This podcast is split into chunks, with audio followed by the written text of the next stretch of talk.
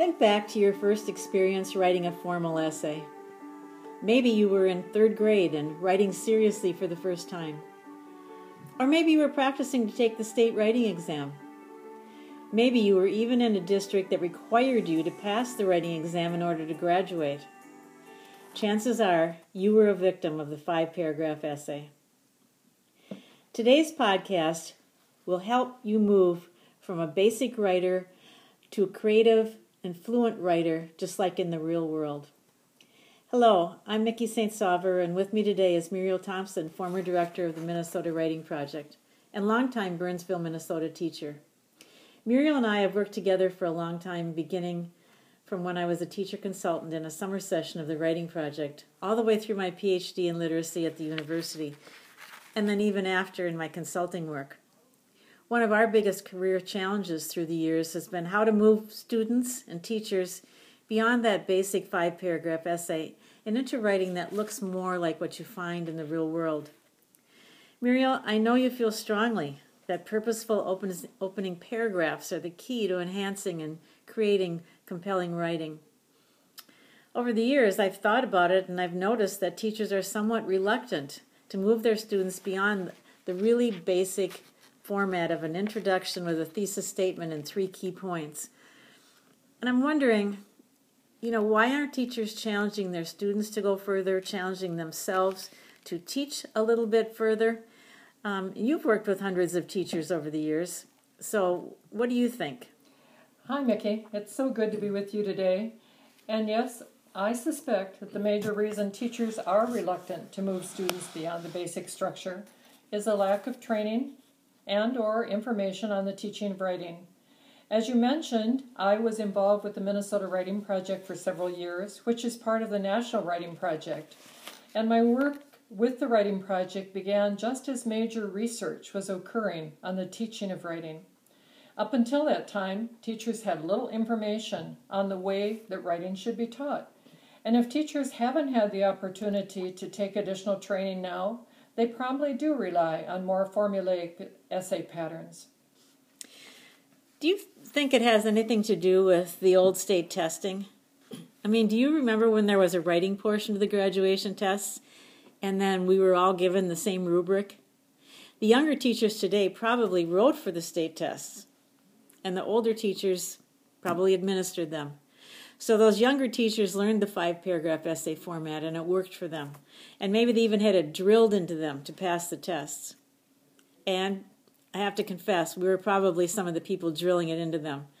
And there, because there was so much competition at the time within and between districts to try to get the highest number of students passing the writing section of the tests. I mean, I know that teachers were even encouraged to just prepare their students to reach a three, the basic minimum. Do you remember that? Oh, absolutely. And unfortunately, I agree that the test reinforced the basic structure. Because teachers were primarily concerned with preparing their students to pass the test, they would spend valuable time instructing on the most basic ways to write a passing paper. I think that we were even guilty of sharing such devices, metaphors such as the hamburger and or the train, to help them with their teaching of the paper. Then I think there was another problem because time constrictions were on that test and the students had little time for revision. But by providing teachers with a simple framework for organizing, we were encouraging them to spend their valuable instruction time practicing this framework with their students. Even though the rubrics for scoring at the higher levels emphasized a more organic structure, I doubt that very many teachers were concerned with their students achieving more than that passing score of three.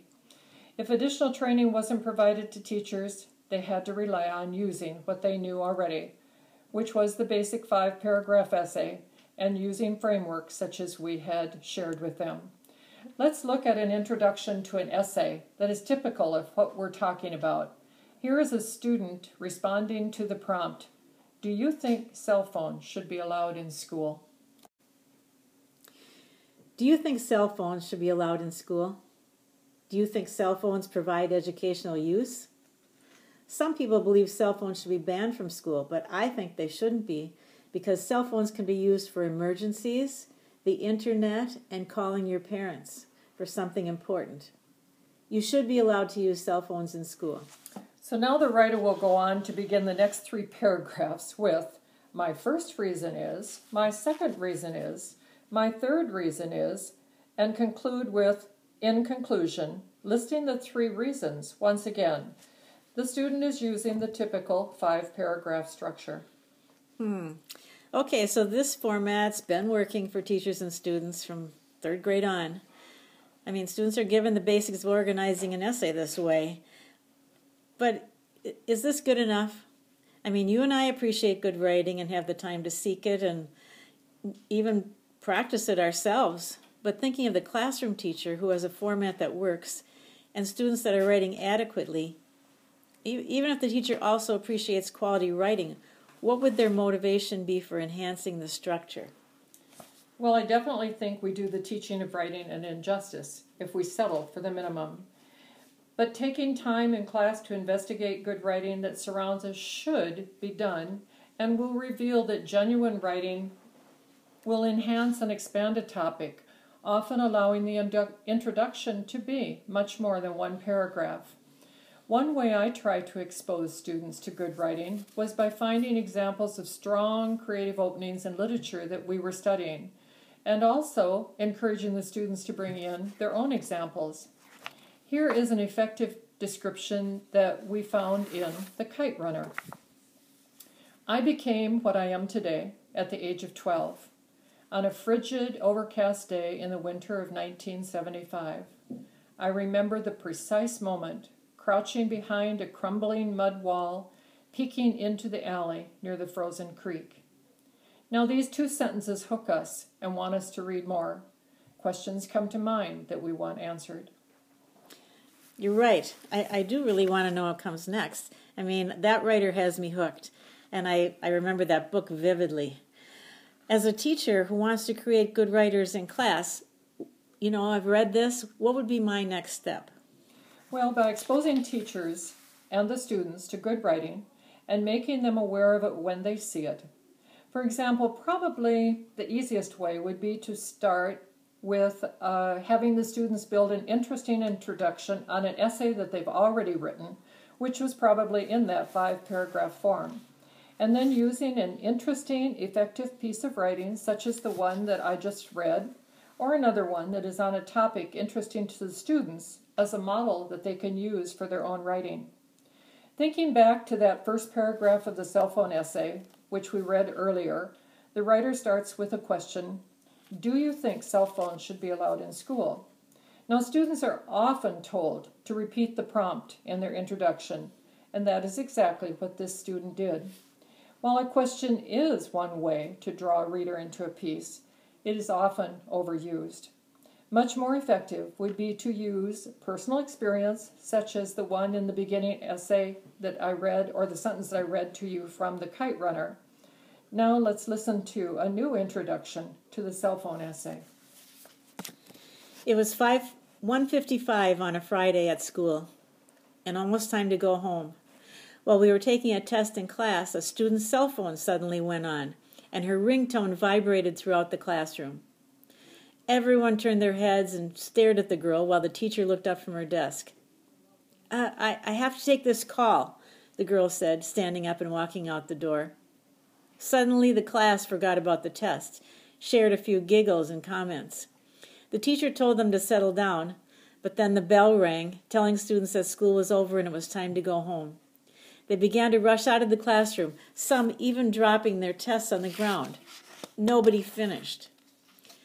Cell phones should not be allowed in school because they can be a distraction, cause a lot of drama, and bringing a cell phone to school can cause theft or loss.